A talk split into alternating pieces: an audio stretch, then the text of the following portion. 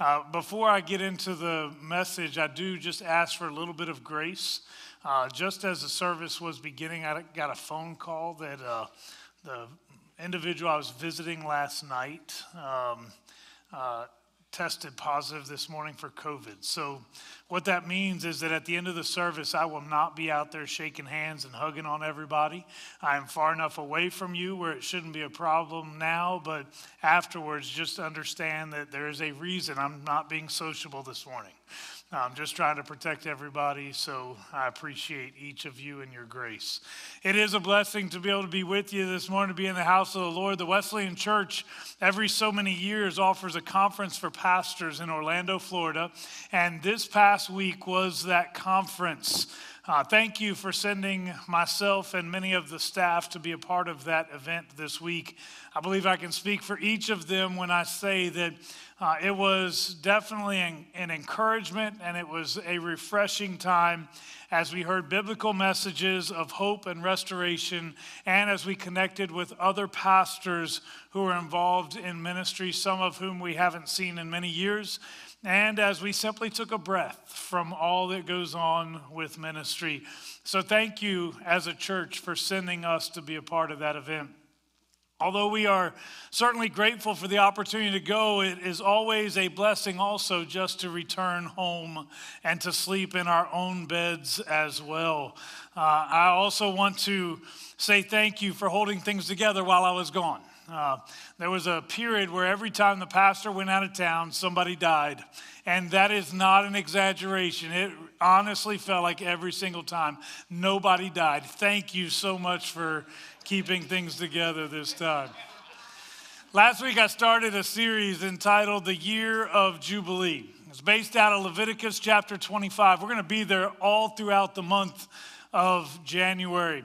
First, if you missed last week's sermon, I want to encourage you to go back. And I don't normally point people to previous sermons, but I do encourage you to go back and listen to it again. It's on YouTube or Facebook, doesn't matter.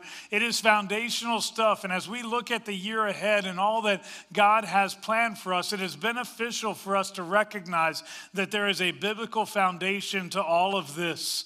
We look with anticipation at what the Lord is going to do in and through His church, and there should be a sense of excitement. So I encourage you go back and look at that.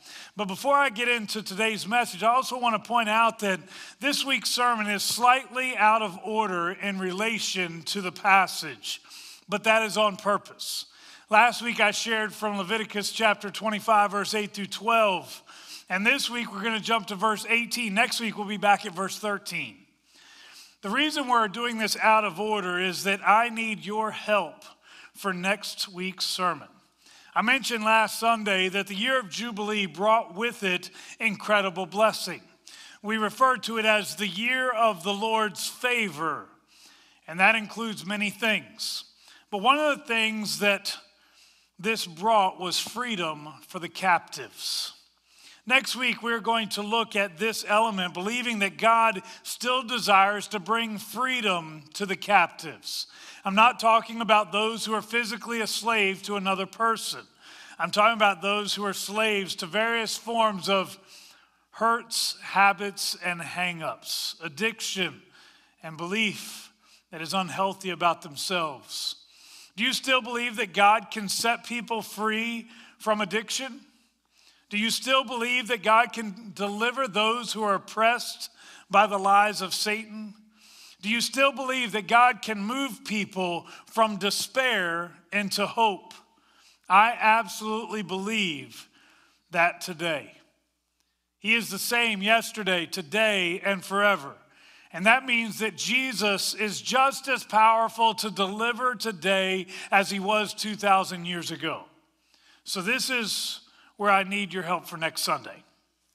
Perhaps you have a friend or a loved one, a family member who is currently in bondage to some form of addiction. Perhaps you have a family member who is a slave to fear or maybe even to bitterness because of things that have been done to them in the past.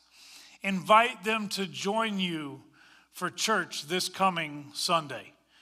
And then I ask that you would pray continually over the next few days that God would use their presence in next Sunday's service to change their world completely. Pray that God would miraculously show up and that He would set them free. Now, I do caution you briefly with this. As you pray that God would show up and that He would set them free from whatever it is that binds them, there is the possibility that God might show up and show you that He needs to set you free from something as well. We're so good at looking at other people's sin and their struggles and identifying the needs that they have. Those kind of people need Jesus. I got to tell you, these kind of people need Jesus too. If you remember last week, I shared a passage with you where Jesus had talked about freedom, promising you that if the Son sets you free, then you will be free indeed. And the people responded by saying that they'd never been slaves to anyone, so how could they be set free? Well, I wonder if many of the people who sit in these pews every single Sunday are in need of some type of freedom, and we just don't realize it. We think we're good because we're better than those around us, or we think we're pretty good because we've come so far already. But perhaps God still longs to set us free. So invite someone else to come next Sunday and then begin to pray that He would show up and set people free. Well, this morning's text is about the promise that the Lord will provide. We've sung about it already. God has called many things throughout the scriptures. And those names often carry a specific meaning, especially in the Old Testament, but even in the New Testament as well. For example, in the Christmas season, Jesus is often referred to as Emmanuel, which literally means God with us. It's very accurate because Jesus is God and he came and dwelt with mankind. Do you remember when God spoke to Moses at the burning bush? Moses was being sent to go and deliver the people of Israel from bondage in Egypt. And he says to the Lord, Whom shall I say has sent me? And what he's actually saying is, What's your name? Who are you? Because I'm going to talk to these people. I'm going to tell them that I've been sent to set them free. Who will I say has sent me? God responds with a very simple answer, but so vague. He simply says, I am. Tell them that I am has sent you.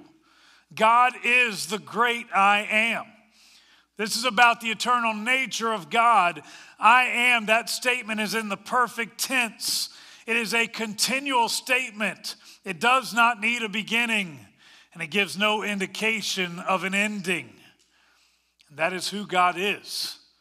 But God has other names that are given. In the Hebrew language, God is referred to as El Shaddai, which means the Lord God Almighty, or Elyon, the Most High God, Adonai, which means Master, Yahweh, it means the Lord, Jehovah, Jehovah Nissi, the Lord is my banner, Jehovah Rapha, the Lord that heals, Jehovah Shammah means the Lord is there.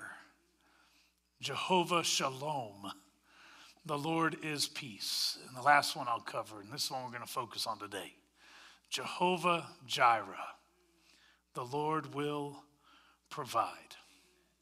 Did you know that God has always been providing for his people? Do you remember the the story of the Israelites as they were delivered from bondage and they left following Moses out on this 40 year journey out of Egypt to the promised land. 40 years is a long time to journey, not really seeing the finish line all that often. Well, during that time, they would need to eat. Well, God was very much aware of this need to eat, so He would provide for them every single day. In fact, six days per week, God would, God's people would wake up to find something very simple laying on the ground. It was almost like dew, but it was called manna. It would appear in the morning, and the people would gather it up and they would prepare it as a meal. And somehow, this manna would meet their dietary needs. I want you to know they were probably grateful for the manna, but it's not the manna that provided for their needs. It was the God who sent the manna. It came from Him. The only day that they were not to gather the manna was on the Sabbath, but the Lord always provided enough on the sixth day so that their needs would be met on the seventh day as well. The Lord provides. He doesn't give more than what's needed, but He always provides. Well, as we continue in Leviticus 25, we see much the same. Listen to it beginning in verse 18. Follow my decrees and be careful to obey my laws, and you will live safely in the land. Then the land will yield its fruit, and you will eat your fill and live there in safety. You may ask, What will we eat in the seventh year if we do not plant or harvest our crops? I will send you such a blessing in the sixth year that the land will yield enough for three years. While you plant during the eighth year, you will eat from the old crop and will continue to eat from it until the harvest of the ninth year comes in. Now, in case you didn't catch that, this is the same principle that was on display in the provision of manna. Don't worry about the seventh day because God will provide enough in the sixth day. Don't worry about the seventh year because God will provide enough in the sixth year. God will provide. And when it comes to the year of Jubilee, God will provide for yet another year. Remember that we talked about this last week. This year of Jubilee comes in the 50th year following the 49th year. That's the way math works 49 and then 50. The people were to work the fields for six years and then give the fields a Sabbath rest. Don't harvest, don't plow, don't do any of it. Give it a rest. But in that six year, God will provide enough for your family to last for two years typically. For those of you aren't good at math, what that means is the seventh year, 14th, 21st, 28th, 35th, 42nd, and 49th year, there is a time of rest. But this creates a problem. Remember that the year of Jubilee comes in the 50th year. If you took the 49th year as a Sabbath, what are you going to eat in the 50th year? Actually, the Lord tells the people not to worry about it. He says, I will send you such a blessing in the sixth year, talking about the 48th year, that the land will yield enough for three years. That covers both the 49th and 50th year. The point of this is that I want you to see that the Lord always provides for his people. God is more than enough for whatever needs may be present in our lives. But I wonder sometimes if the church and many of us in this room has actually forgotten that. I wonder if somewhere along the way we got things a little confused, thinking that we could provide for ourselves. I want to be clear that this passage does indicate some responsibility that does fall on God's people. It begins with a call to God's people that we should follow, according to the passage, follow my decrees and be careful to obey my laws. We're talking about God Himself here. Follow God's decrees and be careful to obey God's laws. And then it talks about the blessings that will come upon God's people. So let's begin here with this call to godliness. First, you should note that this is not the only time that God's people are called to live godly lives, and in response, God's blessing is promised. You've heard me read from Joshua chapter 1 on many occasions. In verses 7 and 8, we read, Be strong and very courageous. Be careful to obey all the law my servant Moses gave you. Do not turn from it to the right or the left, that you may be successful wherever you go. Keep this book of the law always on your lips. Meditate on it day and night, so that you may be careful to do everything written in it. Then you will be prosperous and successful. Obey the law of God, and then you will be prosperous. Then you'll be successful. That seems pretty simple to understand. Similarly, we see that in Deuteronomy chapter 5, verse 32, that we should walk in obedience to all that the Lord your God has commanded you, so that you may live and prosper and prolong your days in the land that you will possess. What about in 1 Kings chapter 2 verse 3 where it says observe what the Lord your God requires walk in obedience to him and keep his decrees and commands, his laws and regulations as written in the law of Moses. Do this so that you may prosper in all you do and wherever you go. Sounds pretty familiar, doesn't it? We're hearing the same thing over and over again. And even in the New Testament, we see this same principle in play as Jesus says that we should seek first the kingdom of God and his righteousness. And then all these other things will be added unto you. There is a clear expectation that we will seek the Lord and walk in obedience to him, then followed by the blessing of God. So, obedience and godliness matter. I want to make sure you heard that, so I'm going to repeat that multiple times obedience and godliness matters. It is foolishness to say that you live for God and yet you remain in the same sin that has plagued you for years already. Obedience and godliness matters. I'm afraid many in the church have forgotten that. My guess is that all of you expected me to tell you that obedience and godliness matters this morning. Now I want to stretch you for just a moment with what I'm about to share. If all that you have is solely dependent upon your own goodness, your obedience, you are going to be very disappointed. If it's all about what you can do on your own, then you don't need God and you don't need the church either.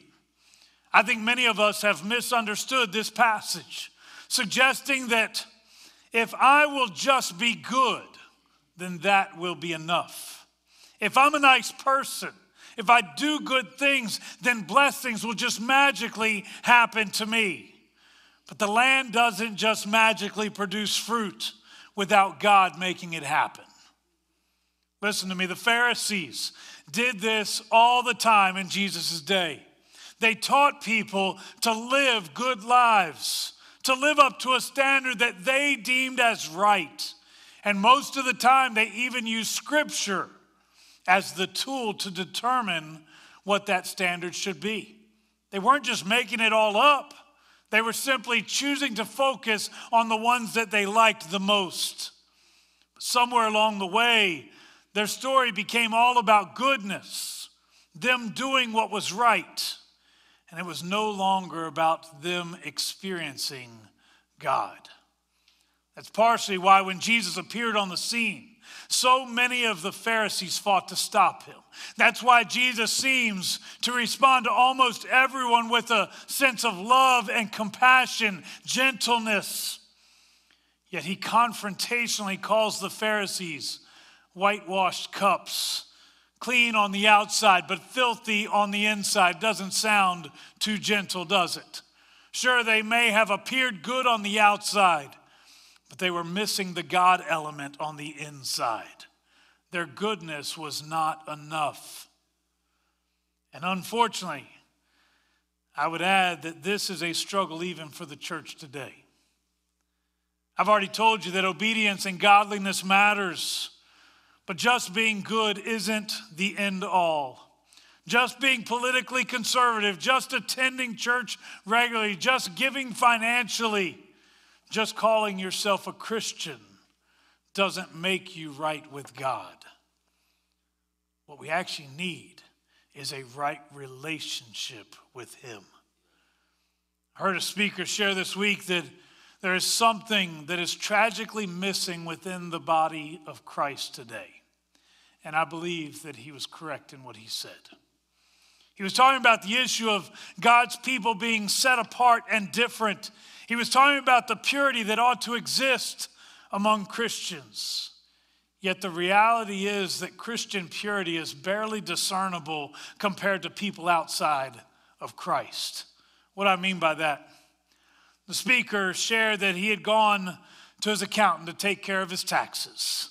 The accountant noted that this pastor had included his speaking fees for various engagements and special events that he'd been a part of.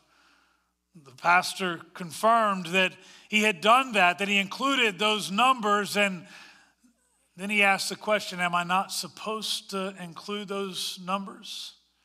The accountant responded, I do the taxes for almost every other pastor in this community, and you are the only one who includes that information. He said, Yes, you're supposed to, but most do not.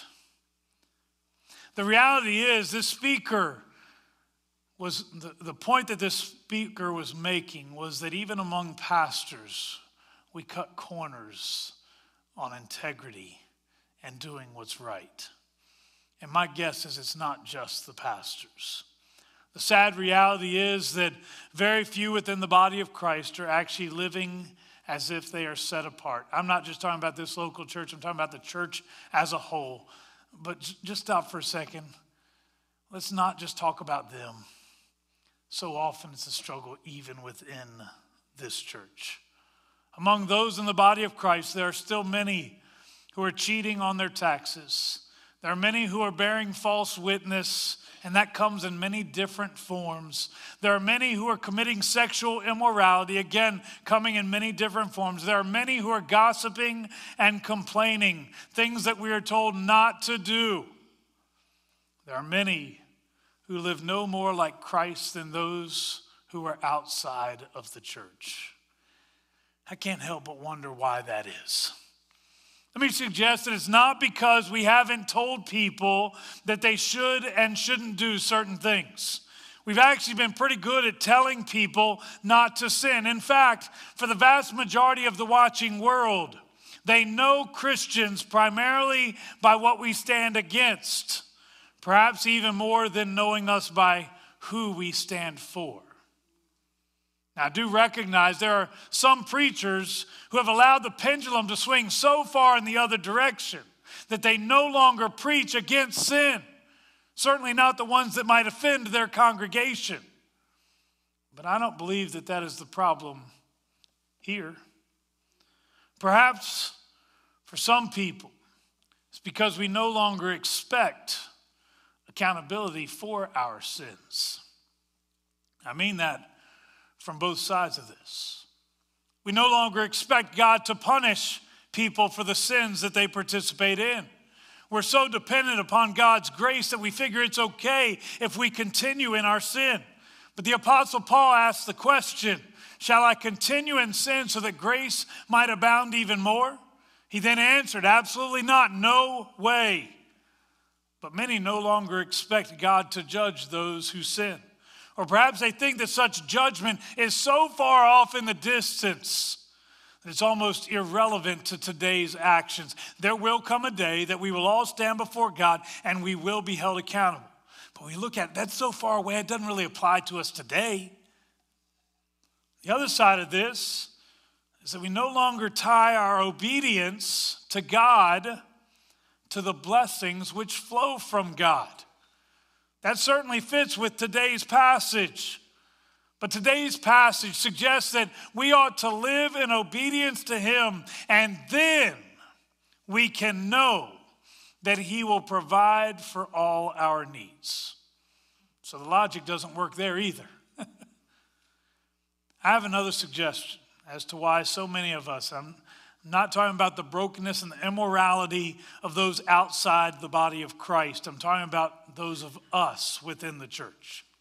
I have another suggestion as to why many of us are not walking in obedience, not living a life that reflects the Lord's presence in us. I wonder if it's not maybe because so many of us are too focused in simply doing good And I do think that that's a reality for many in the church. We are so focused on doing good instead of getting to know the one who is good. Here's a great way to illustrate this. Y'all know I have three kids, they're amazing. Michael's the only one in this service this morning, so he's my favorite, at least at this moment, because he's the one who's here. Well, Linda has pulled out baby pictures of my kids. And she has compared them to her baby pictures. And the truth is that my kids sure looked more like my wife than they did me as babies. But a funny thing has happened as they have grown up. It seems that every time I turn around, they look more and more like their daddy. And I love it. so much so that I could never actually deny whether they're my children, even if I wanted to. That's the way that it's supposed to be for those who call themselves Christians. Every day, they ought to look a little more like their heavenly Father. I'm not just talking about in their physical attributes, although we are talking about that part too. I'm talking about in their behaviors and the way they talk, the attitudes that they display, the decisions that are being made. They ought to look more and more like their heavenly Father. Not that long ago, I was riding down the road with Michael in the vehicle, and we were going to school, and the car in front of me was not driving the way I thought they should. But before I could say anything, I hear Michael say, Oh, come on, lady. I immediately looked over and I realized that he was simply repeating what he had seen and heard in me before. See, the thing is, he's having personal interactions with me. And what happens is we begin to think and do the same things. It's like when Peter and John stood before the Sanhedrin following the resurrection of Jesus Christ and then the healing of a man who had been lame. The issue was not that they had healed the man, but rather they did so in the name of Jesus. These religious leaders had just paid to have Jesus killed. I thought this whole Jesus thing was over. But here we are still talking about Jesus. So they bring Peter and John before them and they interrogate them. These religious leaders note at the end of the interrogation that they were unschooled, ordinary men. In other words, there was nothing spectacular about them, there was nothing that made them unique. They're just average Joes. But then they added one more phrase They said it is clear that these men had been with Jesus. Apparently, their actions and their words reflected the fact that they had been with Jesus, which makes tremendous sense as they had spent the last three plus years ministering alongside him. What happens when those personal interactions are not happening? I'm not saying that they never happened. I mean, most of us probably had at least one personal interaction, one personal encounter with Jesus Christ. Maybe at an altar, at a youth camp, or in a church service, or in the midst of a crisis. But what if you only had that one encounter with Jesus? What if you only interact with him once per week when you come to church? I know that for me, if I'm around someone else enough, I begin to think and to act like them. But if I only see them once a week, there's a good chance they're just an acquaintance to me. I really don't have much interaction with them. If someone I've been around enough, we finish each other's sentences. Are you interacting with God enough so that you can finish His sentences? I'm telling you today that the greatest need among Christians is not more obedience. I already told you, obedience and godliness matters, but that's secondary. The greatest need among Christians is consistent interaction with the Lord because He will change everything else about you.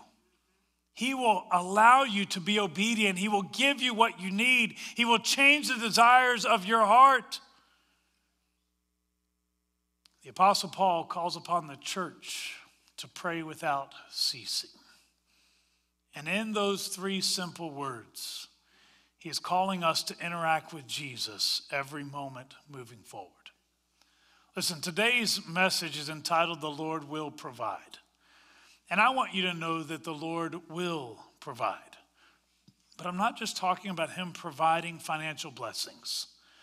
I'm telling you today that He has already provided everything you need to be made new, to live life different than you ever have before. He has provided you everything you need to become the man or the woman that He created you to be in the first place. The question is whether or not you want the same things that He wants for you. And yes, I want you to be good people who reflect the character of God. But what I really want is for you to have a right relationship with Him. when you have that, you will find that your actions naturally change. And when you do that, you'll find that His provisions are more than enough. So, what can we do about this? Do you remember on the day of Pentecost when Peter preached a convicting sermon addressing the fact that the very same people who were witnessing this great move of God on the day of Pentecost when the Holy Spirit showed up, they were the very same ones who weeks earlier had cried out, Crucify him. Upon recognizing their own sin, they asked Peter a question What should we do about this? He then called them to repent and be baptized. I am telling you today that we need much the same thing. If you have failed to interact with Jesus, if you've been content with that one experience with Jesus that happened 10, 20, 30 years ago, but today you are not interacting with Him, spending time with Him, it is time to repent. The term repent literally means to turn from one direction and go the opposite direction. If you have taken for granted the opportunity that God has given you to interact with Him every single day, it is time to make that change. I challenge you as a church to make Jesus, your relationship with Jesus, the priority of your life. Spend time in His Word. Spend time getting to know Him. Spend time in prayer. Spend time with the body of Christ. Get to know Him and know that He desires to change you. So I am prepared to share something else. Are y'all okay if I go just a couple minutes late? I, I promise not to go long late, but a little long. Everything that I've talked about today connects with the individual. I need to walk in obedience. I need a right relationship with God, and I need God's blessing. But the truth is that all of this also applies to the church as a whole. The sad reality is that we act like we've forgotten it. Being completely transparent, this church is a little bit unique. We are, we are an anomaly. We are one of the very few that are still reaching people that is still growing. In fact, let me share some statistics with you. There are 400,000 churches in North America since 2011. That's where these statistics come from. 80 to 85% of them are declining or are plateaued already. Of the 14 to 19%, actually 15 to 20%, 14 to 19% of them are growing because of transfer growth, which means you're just getting somebody from another church and getting them to come to yours. Less than 1% of churches in America are growing because they are reaching people for Jesus Christ.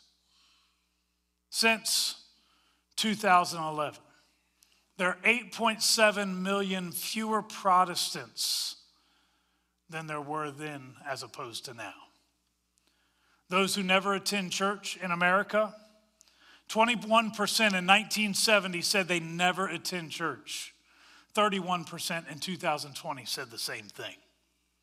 By the way, there are other faiths that are not having this problem Islam, Buddhism, the Wiccan Church, Sikhism. As I looked at those statistics this week, every one of them is growing by leaps and bounds. literally since 2011, the lowest percentage of growth for those groups 89%. Yet the church is drastically in decline. From 2011 to 2022, we have seen a, an incredible drop off. You say, well, that's because we're talking about all those mainline churches, all those big churches that are outside of us. And there might be some truth to that. Let, let me share about the Wesleyan Church, though. From 2011 to 2022, in North America, we had 1,715 churches. Today, we have 1,487 churches. Membership in the Wesleyan Church has gone from 142,000 to 113,000. The average attendance, these were numbers I was looking for at General Conference that they never gave, but I got them this week. Average attendance in the Wesleyan Church was 209,000 and it is down to 158,000. It's not just them, it's us. So I got to ask the question where did we go wrong? I got to tell you, it's the same answer that we talked about already today. First, we've moved away from living in obedience. The church as a whole has moved away from the holiness that God has called us to walk in. We've become tolerant of everything and we want everybody to feel welcomed and to feel loved. And we no longer call sin sin. And it creates a problem. And I'm not just talking about those outside of our denomination again. We have become so embracing of every belief that we no longer know what we believe.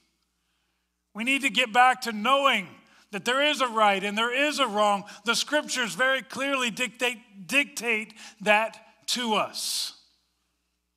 We have also left interaction with the Lord behind. Does the Holy Spirit still have a role in the church today? I mean, the reality is we've got everything so structured. We know exactly who's going to say what and what they're going to, how long they're going to speak, who's going to sing, who's going to get involved. What if the Holy Spirit showed up? Would we be okay if He changed the order of service today? The reality is, the Holy Spirit still longs to do great and mighty things. One of the speakers this week, I was so challenged by this. He was talking about why people surrendered their lives to Christ in the New Testament. By the way, the way you live matters. Remember, wives are told to live their lives in such a way that their husbands might come to faith. So the way you live, your goodness does matter. But we as a church have taught lifestyle, friendship, evangelism. We're going to tell people that we love them, and because we do good things for them, they're going to come to Jesus. That's not actually what led most people to Jesus in the New Testament. 99, you can go back and look at it. 99% of the time that people gave their hearts to Jesus in the New Testament, it was when the Holy Spirit showed up. They heard the truth, but they saw the power of God moving. I think sometimes we're afraid of the Holy Spirit. He makes us uncomfortable because He might change things that we we're comfortable with. Maybe we need to become a little more uncomfortable. The result is our, is our blessing rather than God's blessing. What I mean by that, this church, the church as a whole, will only go so far as the pastor has taken them. They're blessed according to what he's done. But what we need is to be blessed according to what he has done because he can take us a whole lot further. My prayer is that this church, I told you last week, I want to see this church reach the lost in this community. But I don't want it to be just because that's what Pastor Mike wants. I want us to interact with the Lord so clearly that the rest of the world says, I want whatever it is they got. And I believe when that happens, we're not going to have to fuss at people about how you shouldn't be drinking, you shouldn't be doing this, you shouldn't be doing that. Because I believe the Lord will begin to change people's hearts completely. It's not going to be about what we stand against, but it's who we stand for. It's going to be about who we stand with. because the Holy Spirit will be here with us. If you would bow your heads with me, Father, as we come before you, Lord, I'm so grateful for these people. And I believe today that this room is filled with people who genuinely want a real encounter with you. And Lord, I thank you for that. Lord, I pray right now that you would pour out your spirit on us. That when we talk about the presence of God, it would be more than just empty words, but it would be truth. That we would know that you are here and we know that you are working because we see your hand at work. We see lives being changed. We see needs being met. And we know that this pastor is not good enough to do that. These people are not good enough to do that, but you are. Father, I pray that you would pour out your spirit on us. And in doing so, I pray that you would change everything about us. Lord, I pray that we would be people who walk in obedience, not just because the pastor told us to, but because the spirit that dwells in us is not okay with us living in that sin. Father, I pray that you would have your way. And then as you do, Lord, I do pray for your blessing. Pray that you would help us to see the power of God at work in our lives every day, not just on Sunday, but every moment moving forward. We give you praise in Jesus' name, amen. I encourage you as you leave here today, seek the presence of the Lord, and I believe He will make Himself real to you. Thank you for being with us this morning. Go in peace.